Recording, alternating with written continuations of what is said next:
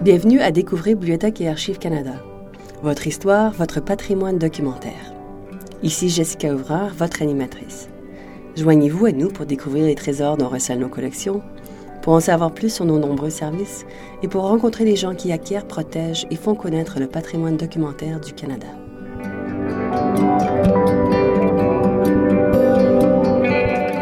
Dans cette émission, on étudie l'histoire de Yusuf Karsh, un homme qui arrive au Canada pendant son adolescence et qui concrétise son rêve de devenir un photographe reconnu partout dans le monde.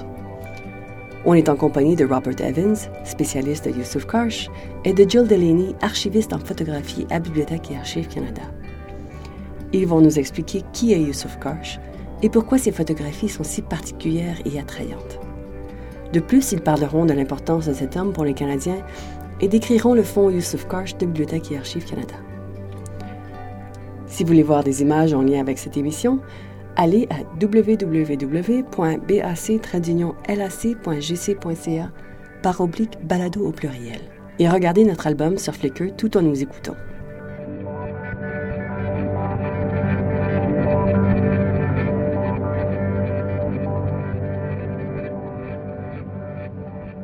Bonjour Robert. Hello, Jessica. Bonjour Jessica. Merci d'être avec nous aujourd'hui. It's my pleasure. Ça me fait plaisir. Pourriez-vous parler de votre parcours et nous dire comment vous avez commencé à vous intéresser à Karsh?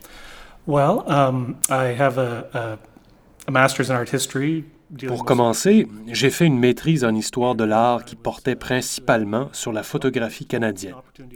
Pendant mon doctorat, j'ai eu la chance de travailler sur le musée du portrait, qui faisait partie de l'exposition organisée par Bibliothèque et Archives Canada pour fêter le centenaire de Cash.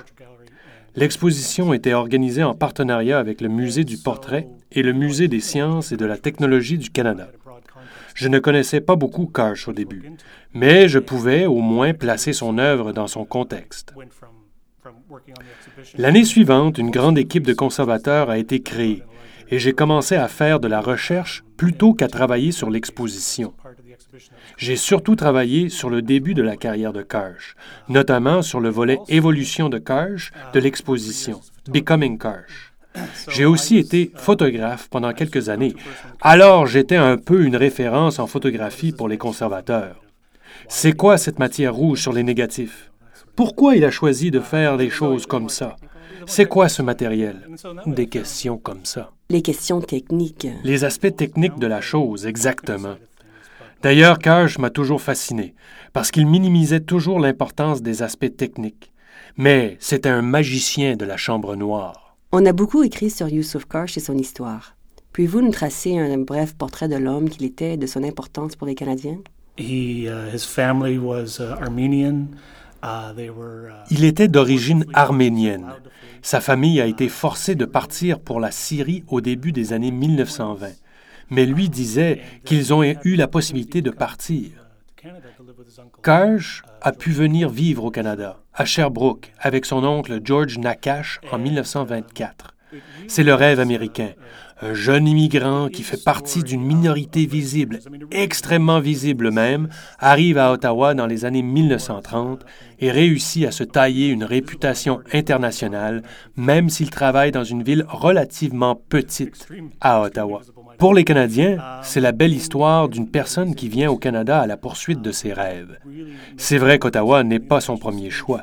Il voulait s'établir à Washington, aux États-Unis. Mais les choses ont plutôt bien tourné pour lui à Ottawa. Qu'est-ce qui le distingue des autres photographes? Well, um, Beaucoup parlent de son éclairage et de la qualité de ses épreuves, et avec raison. Ses photos sont extraordinaires quand on regarde les originaux. C'est vrai qu'on peut les voir en ligne ou dans les magazines, mais la plupart des copies ne rendent pas justice aux originaux. Pour moi, Karsh est dans une classe à part en raison de toute la préparation, de l'immense travail qu'il faisait quand il pouvait photographier des personnes célèbres, car il a tenu un commerce pendant des années. Quand j'étais à l'école à Halifax dans les années 80, j'ai vu un magazine avec une publicité sur les services de Karsh à Ottawa. N'importe qui peut prendre rendez-vous avec lui pour se faire photographier. Il gardera son commerce pendant des décennies, mais à un certain moment, il part à la chasse aux célébrités. Il est en quête de l'excellence, comme il dit. Il veut faire le portrait de ceux qui la personnifient.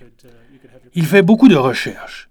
Il ne faut jamais oublier que la prise de portrait est d'abord et avant tout un acte social, ce qui est vrai pour tout le monde, pas juste pour Karsh. En effet.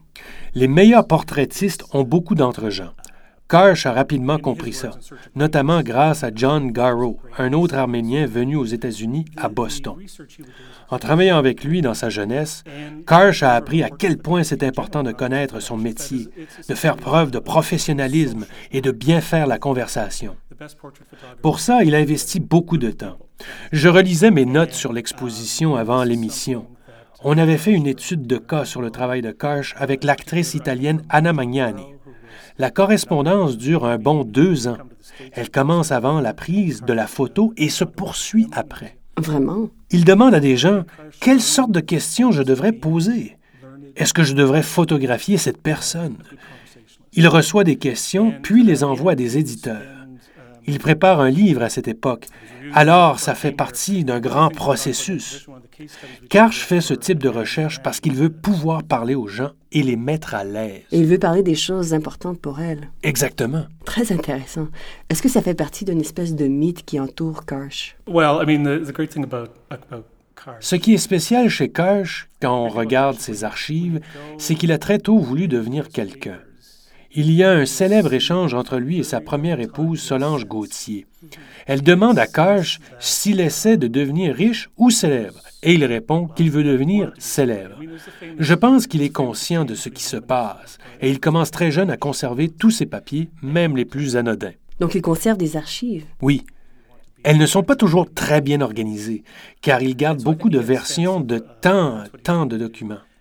Il sait qu'il est en train de bâtir quelque chose. Alors quand on parle de mythe, Karsh fait deux choses avec son œuvre. D'abord, il nous donne une meilleure connaissance des personnages importants qu'il photographie. Le meilleur exemple de ça, c'est le portrait de Churchill, j'y reviendrai. Mais en même temps, il construit son propre mythe, celui du photographe qui correspond avec tant de personnes exceptionnelles. J'imagine que ça a incité beaucoup de personnes connues à se faire photographier par Karsh. Les choses prennent plus d'ampleur. Well, I mean, it's a, it's Je sais que ça peut paraître négatif, mais à partir d'un certain moment, il y a presque une symbiose. À partir des années 50, donc dix ans après son portrait de Churchill, la réputation de Karsh est faite. Il travaille aussi sur le livre Portrait euh, de l'excellence, Portraits of Greatness. À cette époque, se faire photographier par Karsh est un exploit en soi. À quoi peut-on reconnaître les photos de Karsh? Well, I mean, there's a there's a stereotypical Certains portraits ont des caractéristiques bien précises, dont un éclairage théâtral. La peinture baroque a probablement exercé une influence. John Garrow encourageait Karsh à visiter la bibliothèque publique et le musée des beaux-arts de Boston et à étudier la peinture, l'histoire, les arts visuels, la sculpture et l'éclairage. On peut probablement y voir un certain intérêt pour Rembrandt et le type de peintre qui représente des figures sortant de l'obscurité, un contraste prononcé ou la mise en valeur des cheveux, d'un côté du visage, des choses comme ça. On trouve ces caractéristiques sur de nombreuses photos de Karsh, mais il faisait souvent des exceptions à ses propres règles. La qualité de ces épreuves en est un signe. Dans une véritable exposition de ces photos, on constate que la qualité est inégalée. Je pense aussi que Karsh a du talent pour photographier les personnes comme si elles étaient perdues dans leurs pensées. Certains diront que c'est comme une révélation. Peu importe comment on appelle ça, euh, c'est une des fonctions remplies par les portraits depuis l'époque romantique, révéler la psychologie d'une personne. C'est aussi un portrait de l'âme. Le portrait révèle l'âme, le caractère profond d'une personne. L'idée tire ses origines de la physionomie et d'autres pratiques de la fin du 18e siècle. La question est de savoir si c'est possible, s'il y a des choses essentielles comme ça à révéler. Ce qu'il faut retenir, je pense, c'est que Karsh discute, fait des recherches, se prépare et accueille bien ses hôtes pour les mettre à l'aise pendant la séance de photographie. Il est souvent capable de leur faire prendre un air naturel. Par contre, il a déjà dit qu'il n'aimait pas photographier des acteurs parce qu'ils sont trop habitués à prendre une pause, à présenter certains visages au public, et c'est pas mal à ça que servent les portraits. Quand on y pense, tout le monde le fait. Si vous me preniez en photo à l'instant, je me demanderais de quoi je veux avoir l'air. J'ai une imperfection sur le côté droit du visage, alors je montrerai mon profil gauche, des petits détails comme ça. Ce n'est donc pas évident de trouver un visage qui représente fidèlement mon état psychologique. Je trouve que Karsh est bon pour ça. Ce qui me fascine chez lui, au-delà des images, ce sont les histoires et les textes qui les accompagnent. Les histoires donnent vie aux photos. C'est un projet que Karsh exécute dans ses livres et ses publications. C'est ça qui est unique pour lui. Oui, il maîtrise l'éclairage. Oui, c'est un expert de la chambre noire. Et oui, il a de l'entre-gens. Mais il fait beaucoup plus que des photos. Où est-ce que Karsh apprend et perfectionne sa technique en photographie? Well, he, uh, he started with his uncle. Il commence par apprendre les techniques de base avec son oncle George Nakash à Sherbrooke, dans les années 20. Son oncle est un photographe commercial influencé par le pictorialisme, un courant artistique de la fin du 19e et du début du 20e siècle, qui devient le style de prédilection des clubs de photographie au début du 20e siècle. Tout le monde fait ça. Le but est de transformer la photographie en art et de lui enlever un peu son aspect mécanique. Autrement dit, il faut que la photo soit plus révélatrice. Ensuite, il va travailler avec John Garrow à Boston.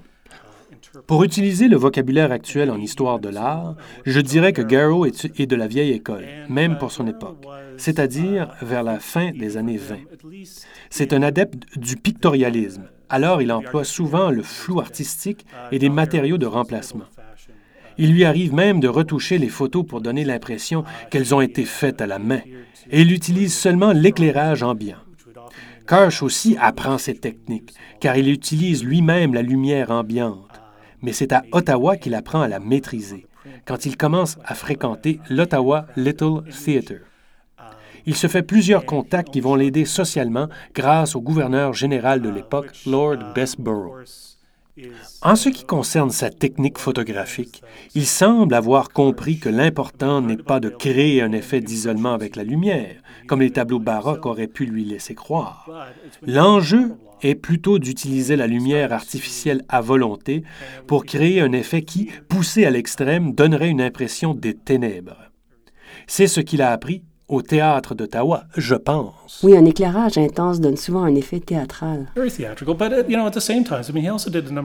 Très théâtral. Mais d'un autre côté, il a aussi fait un certain nombre de portraits, surtout de femmes, avec un éclairage en haute valeur.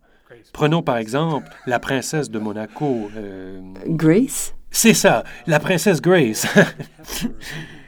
Si vous regardez son portrait, celui d'Audrey Hepburn ou même le dernier portrait des Clinton, ils ont tous un éclairage en très haute valeur, uniforme, très subtil. Ce ne sont pas des œuvres très théâtrales. Il utilise toute une gamme de techniques, mais si vous me demandiez de vous montrer une photo typique de Karsh, j'en prendrais une avec un éclairage théâtral, peut-être influencé par les projecteurs au théâtre. Une autre chose qu'il a dû apprendre au théâtre est la capacité de savoir ce qui va plaire au public.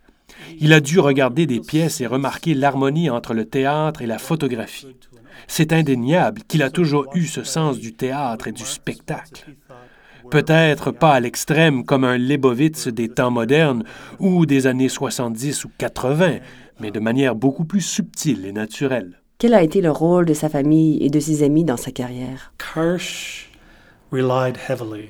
Cash comptait beaucoup sur les autres pour trouver du travail, prendre des rendez-vous, organiser ses voyages, un peu de tout. À part son oncle George Nakash et John Garrow, deux personnes l'aident beaucoup après la fondation de son commerce, ses épouses Solange et Estrelita. Les deux sont à la fois des conjointes et des partenaires d'affaires. Dès le début, Solange l'aide à construire des plateaux dans son studio. Puis, quand le commerce de Karch les occupe à temps plein, c'est souvent elle qui prend les notes pendant les séances et qui s'occupe de la correspondance. Estrelita fait sensiblement les mêmes tâches. Je pense que les deux lui donnent l'appui nécessaire. Elles sont le complément parfait à divers stades de sa carrière. Il faut aussi parler de ses employés. C'est bien intéressant.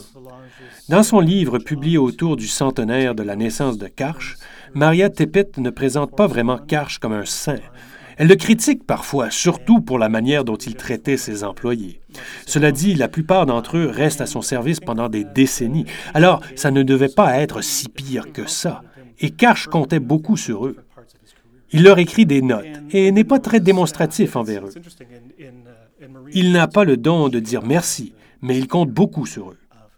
Ignace Gabalis s'occupe des tirages au cours des dernières décennies, pendant 30 ans au moins, je pense. Certains diront même qu'il est meilleur que Karch pour ça, car Karch manque de patience.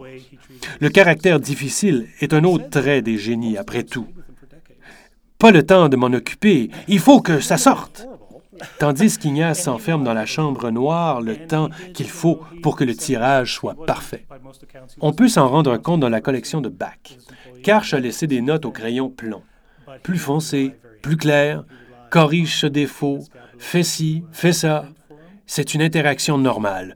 Beaucoup de photographes font développer leurs photos par quelqu'un d'autre. On a une vision romancée de l'artiste qui fait tout du début à la fin, mais en fait, Cartier-Bresson ne développait pas ses photos et Avedon non plus. En général, les grands photographes ne développent pas leurs photos. Ils ont un imprimeur qui joue un rôle important, qui contribue au produit final et ils travaillent ensemble. Maintenant, de Bibliothèque et Archives Canada, Jill Delaney. Bonjour, Jill. Merci d'être venue. Comment les œuvres de Yusuf Karsh ont abouti à Bibliothèque et Archives Canada? Ah, c'est une longue histoire et je vais essayer de résumer. L'histoire est longue parce que quand les archives font l'acquisition d'un fonds aussi volumineux, ça prend du temps. La collection est arrivée en deux grandes parties. La première en 1987 et la deuxième en 1997. Celle de 1987 comprenait la plupart des photos prises depuis l'ouverture du studio en 1932 jusqu'en 1987. Ça a pris des années pour faire le tri dans tout ça. Et la relation entre Karsh et les archives publiques du Canada, comme on les appelait à l'époque, a commencé à s'établir dans les années 70. J'allais dire que les discussions ont dû être longues avant qu'il donne son œuvre à Bach. Il n'a pas dû être difficile à convaincre. D'abord, il a toujours été un grand patriote. Il était fier d'être canadien et tenait beaucoup à garder son studio à Ottawa. Il a toujours été fier de dire qu'il était canadien. Alors il voulait que son œuvre appartienne à une institution canadienne. Mais dans les années 80, quand il commence à se demander ce qu'ils feront avec la collection, beaucoup d'institutions américaines et européennes s'y intéressent. La relation a commencé au milieu des années 70. Des petits ensembles d'épreuves ont été acquis dans les années 70 et au début des années 80. Ça a un peu permis aux deux parties de démontrer leur bonne volonté. Ensuite, de longues négociations ont mené à la première acquisition dans les années 80. Celle des années 90 comprenait toutes les photos prises de 1987 à 1992, donc jusqu'à la fermeture du studio. On retrouve également tous les documents d'affaires du studio, ce qui est tout aussi important. On a des documents depuis le tout début, finalement. C'est ça. Il n'y a pas beaucoup de documents des années 30. Mais à partir des années 40, il y en a pas mal plus. 60 mètres linéaires. De papier? Oui, les documents textuels sont fascinants. Il y a beaucoup de lettres formidables. Puisqu'on parle du fond documentaire, qu'est-ce qu'on y retrouve? So altogether, uh, I think we've en tout, on a environ 353 000 documents photographiques. Ça comprend tous les négatifs et les tirages, dont les négatifs sur plaque de verre que Karsh commence à utiliser dans les années 30 jusqu'au début des années 40. Après, il passe au film de sécurité. Puis il commence à utiliser la couleur. Alors, il y a des diapositives en couleur, des sélections chromatiques et des tirages en couleur, et aussi des tirages noir et blanc, des copies de travail, des épreuves rouges, des brillants, des photos d'exposition, des tirages TV, comme Karsh les appelle. Ce sont de grands tirages laminés sur du carton, pas idéal pour les archives, mais ils servent de décor pour les entrevues à la télévision. Des choses comme ça. C'est une énorme collection de matériel photographique. En plus de tout ce matériel photographique, il y a 60 mètres de papier. Oui, 60 mètres de documents textuels. Il y a quelques œuvres d'art et ses prix, car il en a gagné beaucoup.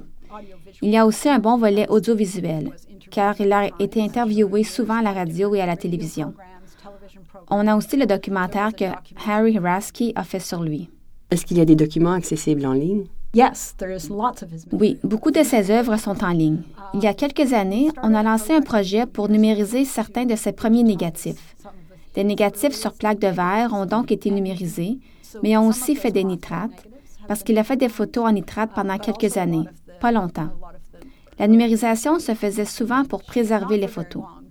Si vous allez en ligne, vous verrez qu'environ 2800 images comme ça sont numérisées. Il y a les négatifs d'origine, mais on a aussi produit des images positives, alors vous pouvez les voir. C'est vraiment intéressant de voir certaines œuvres dès tout début. Est-ce que le fonds peut être consulté en personne? Tout à fait. L'accès à tous les documents photographiques est ouvert. Il n'y a aucune restriction sur l'accès. Les négatifs sur plaque de verre et certaines photos d'exposition doivent être consultés en compagnie d'un archiviste dans notre centre de préservation parce qu'ils sont très fragiles, mais l'accès est ouvert. Pour les documents textuels, certains documents sont ouverts, d'autres non. Il faut obtenir la permission de la succession pour les consulter. Pouvez-vous raconter l'histoire de la célèbre photo de Winston Churchill? Oui, cette histoire est connue depuis la création de la photo ou presque. J'y reviendrai. Elle est racontée quand la photo est publiée pour la première fois. Churchill est en Amérique du Nord un peu après l'attaque de Pearl Harbor. Les Américains entrent en guerre, mais Churchill est venu soutenir la cause de la guerre en Europe, parce que le Royaume-Uni est pas mal isolé à ce moment-là. Presque toute l'Europe continentale est vaincue. Churchill prend la parole au cours d'une session conjointe aux États-Unis. Puis il vient au Canada et il fait la même chose à une séance conjointe du Sénat à la Chambre des communes, ici à Ottawa. Karsh sait que Churchill doit venir. Il est déjà connu et il a des contacts au bureau du contrôleur général et avec William Lyon Mackenzie King. Alors il profite de ses contacts aux plus hauts échelons du gouvernement canadien pour avoir la chance de photographier le grand homme, comme il appelle Churchill, pendant son passage ici. Churchill finit son allocution et quitte l'Assemblée. Il traverse les appartements du président et Karch l'attend, ses lumières déjà placées. Il paraît que Churchill dit alors Qu'est-ce que c'est que ça? Je ne suis au courant de rien. Aucun adjoint de Churchill ne lui a dit qu'un photographe canadien l'attendait pour le photographier après son allocution. Churchill n'est pas très impressionné. Il allume son cigare et Karch lui dit qu'il faudrait une photographie pour conserver une trace d'un moment historique comme celui-là pour la postérité. Churchill lui dit de prendre une photo, et vite. Et Karch lui demande s'il peut lui enlever son cigare. Un cigare ne convient pas pour une occasion aussi solennelle. Alors il enlève le cigare de la bouche de Churchill et le met dans un cendrier spécialement prévu pour l'occasion, parce qu'il connaissait Churchill. C'est à ce moment-là que Churchill se renfrogne et met sa main sur ses hanches. Vous savez, l'air terrifiant qu'il prend. Et c'est à ce moment que Karch prend la photo. Il faut souligner que c'est de là que vient le nom de la photo, le lion, ou le lion rugissant, parce que Churchill lui dit Monsieur Karch, vous êtes capable d'arrêter un lion en plein élan, ou quelque chose comme ça. Et il accepte de poser pour une deuxième photo. Cette deuxième photo est très différente. Il paraît que c'est la photo favorite de la famille de Churchill. Elle montre un gentleman âgé et aimable, très souriant et facile à approcher. C'est intéressant de voir que des deux images, Carr choisit celle où Churchill est renfrogné. C'est cette photo qu'il doit envoyer au magazine Saturday Night. Alors, il travaille sur le tirage et la photo est publiée pour la première fois dans le magazine en janvier 1942. Avant même qu'il leur envoie la photo, son épouse Solange écrit une lettre au rédacteur en chef de Saturday Night, un dénommé Sandwell, je pense, pour lui raconter l'histoire. Bibliothèque et Archives Canada en a une copie tapée à la machine. En gros, elle dit que Karch est fatigué et qu'il travaille, mais qu'elle l'a obligé à lui raconter l'histoire. C'est l'histoire qu'elle a racontée, dans ses propres mots. Elle l'écrit et l'envoie au rédacteur en chef. C'est rare qu'on connaisse le moment exact où une histoire commence. Oui, la source. Mais ce n'est que le début. Cette histoire de la rencontre entre Karsh et Churchill et de la création du lion. C'est vraiment grâce à cette photo que Karsh peut faire une tournée du Royaume-Uni pendant la guerre pour photographier des dirigeants militaires et civils et des femmes de lettres. Avant ça, Karsh faisait plusieurs types de photographies, selon les besoins. Des photos passeport, des photos de mariage, ou des balles de débutants, des parties, des pièces de théâtre. Il prend des photos artistiques qu'il envoie à des expositions. Il fait de tout, mais il réussit à très bien se positionner à Ottawa. Il a entretenu ses contacts et quand il obtient la photo, il sait qu'il doit saisir l'occasion et il l'envoie. Il l'envoie au premier ministre, à Churchill et à Franklin Delano Roosevelt aux États-Unis. Il l'envoie partout et son nom est sur la photo. Puis, elle commence à apparaître dans les grands médias, d'abord dans Saturday Night, puis dans l'Illustrated London News et à peu près au même moment dans le magazine Life. Pas sur la couverture comme on pense généralement, mais à l'intérieur. La photo apparaît seulement en page couverture quand le magazine fait une rétrospective sur Churchill. Grâce à cette publicité de masse, tout le monde écrit à Karch pour demander des copies de la photo. Dites-moi combien ça coûte? Est-ce que je peux avoir une 16 par 20?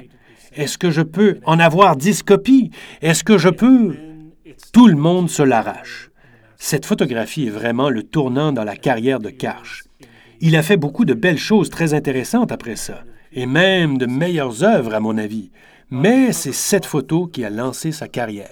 Oui, ça ne fait aucun doute. J'allais vous demander si Karsh avait fait d'autres choses que des portraits, mais est-ce qu'il a continué à faire d'autres photos par la suite? Oui, publiquement, après la photo de Churchill, il met l'accent sur les portraits. Il ne peut pas vraiment faire autrement, non? En effet. C'est sa carte de visite. Exactement.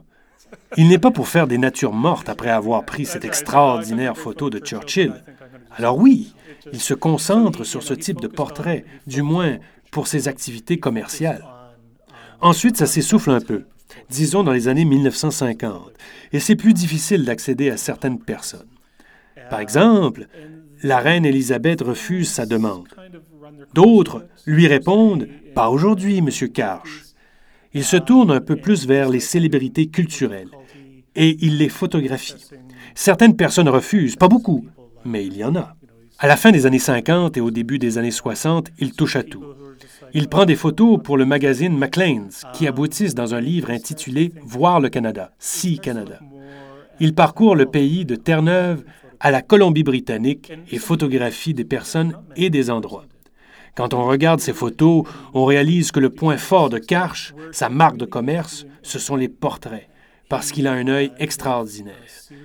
Il y a une formidable photo du Stampede de Calgary qui défie toutes les règles de la composition photographique. Le chaos règne. Mais quelle magnifique photo! Il y a des photos de la campagne, d'agriculteurs, d'enfants de la rue à Saint John au Nouveau-Brunswick, de la poussière plein le visage. Il y a toute une gamme de photos. Il prend aussi des photos de films pendant un certain temps, des films comme Sodome et Gomorre, Zulu, qui est un des premiers films de Michael Caine, je pense, et surtout La planète des singes. Vraiment? Kirsch prend des photos de la tête et des épaules des acteurs pour faire des publicités. Par exemple, Roddy McDowell et d'autres sont photographiés avec l'éclairage théâtral typique de Kirsch. Il y a aussi des photos d'eux dans leur costume, mais avec le même éclairage. L'effet est surprenant. Je ne sais pas si elles ont été utilisées, mais Karch les a prises. Il fait donc de la photographie de film pendant un certain temps. C'est un travail un peu plus journalistique, mais c'est Karch qui fixe les conditions. Ce n'est pas un photographe d'agence qui espère voir ses photos publiées dans un journal. Il est payé. Il est embauché. C'est ça. Il va à ces endroits et il fait son travail. Jill, avez-vous une photo favorite dans la collection? Je n'ai pas eu besoin de travailler longtemps pour trouver ma photo favorite. Celle de Georgia O'Keeffe est belle et est prise très habilement. À plusieurs points de vue, c'est la quintessence de ce que Karsh essaye d'accomplir dans ses portraits. Il y a beaucoup de texture dans cette photographie, car elle est prise dans la maison de Georgia. On est en 1957, alors il est au sommet de sa carrière. Il va chez elle, dans sa résidence en Adobe, au Nouveau-Mexique. Il lui demande de s'asseoir à côté d'un morceau de bois tordu. Le mur derrière elle est en adobe lui aussi. De l'autre côté, une porte qui donne sur l'extérieur est entr'ouverte. Alors une lumière très brillante frappe le mur du fond et la texture de ce mur ressort vraiment. Georgia O'Keeffe est assise un peu de profil et on voit ses mains. C'est une dame un peu âgée, mais la photo montre très bien le lien entre une artiste mature et son milieu de vie. Elle donne l'impression d'une femme très forte, même si elle est un peu renfermée sur la photo. Pendant vos recherches, avez-vous découvert une anecdote particulièrement intéressante sur Karsh? Well, uh, the thing about Karsh stories is that um, Le problème avec les anecdotes sur Karsh, c'est que la plupart viennent de Karsh lui-même. Alors c'est difficile d'en trouver une inédite. Son autobiographie, La quête de l'excellence, In Search of Greatness, est essentiellement un recueil d'anecdotes sur Karsh. Karsh fait souvent proposer de faire un travail commercial. Contrairement aux autres photographes, si Karch prend votre photo, vous voulez mettre son nom sur votre publicité, non? Vous pouvez dire que Karch est le photographe et son nom est pour vous un symbole de qualité, de réalisation. Ça donne un cachet. Un cachet, c'est ça. Alors une fois, A et W demandent à Karch de photographier une de leurs bières d'épinette. Dans sa lettre, l'agence de publicité prend un ton enthousiaste. Elle présente ça comme si ça allait être super plaisant.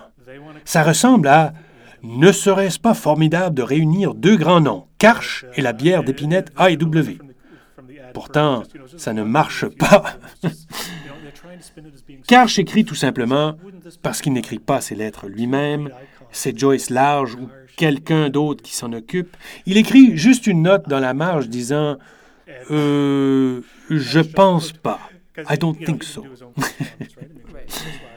Il laisse à une personne plus diplomate le soin de refuser l'offre poliment. Je pense pas. C'est clair. Vous avez parlé de quelques ressources comme l'autobiographie de Karsh et les biographies écrites à son sujet. Avez-vous d'autres ressources à recommander à ceux qui veulent étudier Karsh et ses photos? Well, uh, I think for, um, for learning about Pour en savoir plus sur Karch en tant que personne et en tant que photographe, il faut vous référer aux deux livres dont je vous ai parlé. La quête de l'excellence est une autobiographie. Alors, Karch apparaît sous son meilleur jour. Mais il est conscient qu'il mène une vie de rêve, alors on peut lui pardonner. L'autre est le livre de Maria Tippett, Portrait d'ombre et lumière, Portrait in Light and Shadow. Elle a pu compter sur la collaboration de la veuve de Karch, Estrelita, et de nombreuses personnes qui ont travaillé avec lui. C'est un livre très documenté et détaillé. L'auteur raconte la vie de Karch et la place dans son contexte, expliquant ce qui se passe dans le monde de la photographie à l'époque et comment l'étoile de Karch a brillé, puis commencé à pâlir dans le milieu de la photographie. À la fin des années 60, il y a un grand courant dans le monde de la photographie et des arts en général, et le travail de Karch est jugé complètement dépassé. Mais Karch est conscient que les gens en veulent encore, alors il s'en tire bien.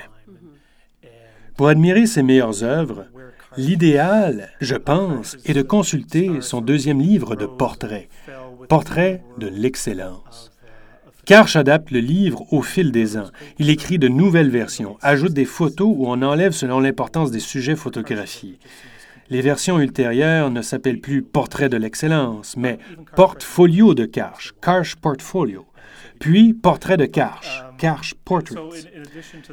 Il y a ensuite des éditions qui font des rétrospectives, mais elles ont toutes des ressemblances. Par exemple, la photo de Churchill et d'autres photos importantes des débuts sont là, dans toutes les éditions mais d'autres vont et viennent. Par exemple, dans les années 60 ou 70, Joan Baez fait son entrée et la photo d'une personne qui n'a plus la même importance qu'avant est élaguée. Mais il y a toujours une collection de portraits.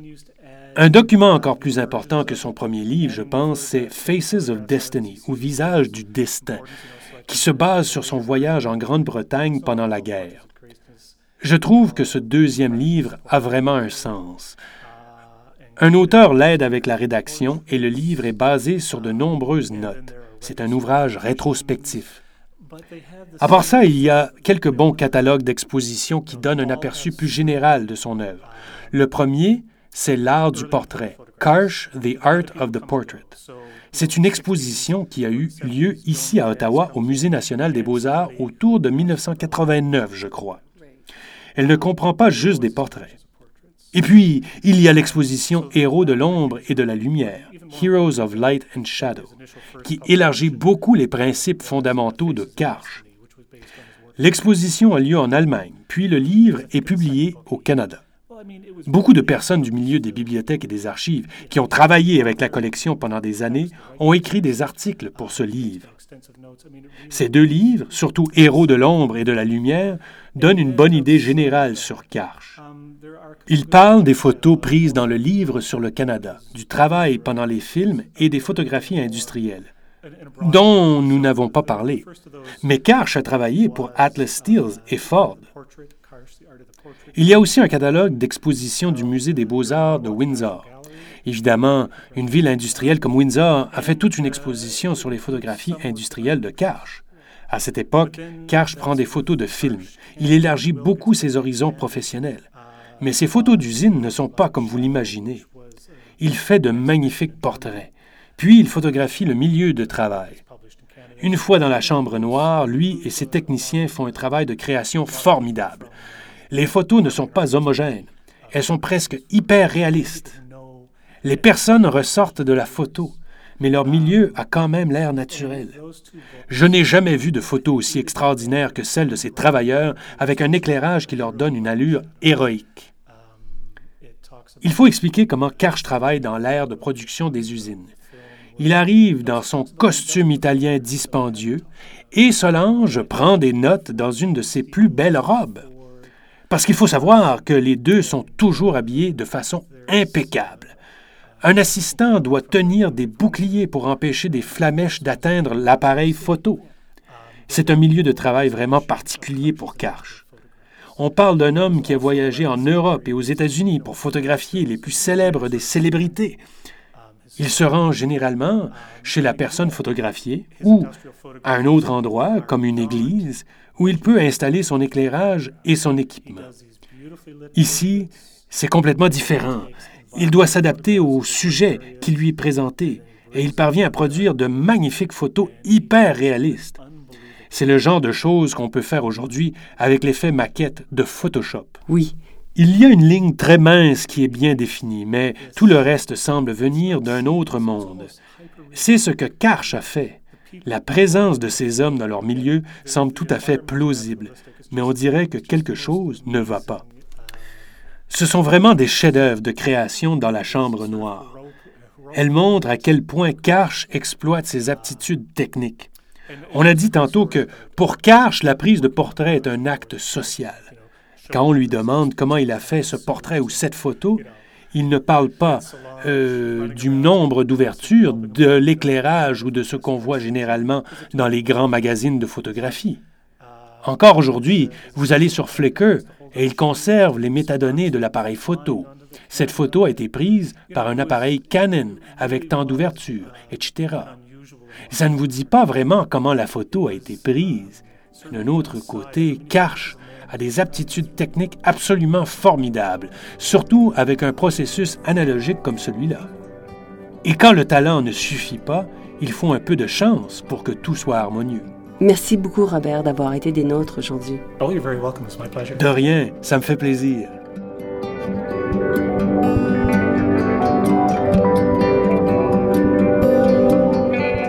Pour en savoir plus sur Youssouf Karch et la collection photographique de Bibliothèque et Archives Canada, rendez-nous visite en ligne sur le site bac-lac.gc.ca.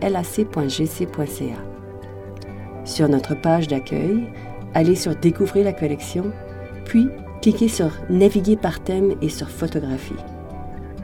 Vous trouverez sur cette page de nombreux liens vers des ressources électroniques concernant Youssouf Karch et la photographie, dont notre portail de portraits. Merci d'avoir été des nôtres. Ici Jessica Ouvrard, votre animatrice. Vous écoutiez Découvrez Bibliothèque et Archives Canada, votre fenêtre sur l'histoire, la littérature et la culture canadienne. Je remercie nos invités d'aujourd'hui, Robert Evans et Jill Delaney. Pour plus d'informations sur nos balados ou si vous avez des questions, commentaires ou suggestions, veuillez nous visiter à www.bac-lac.gc.ca oblique balado au pluriel.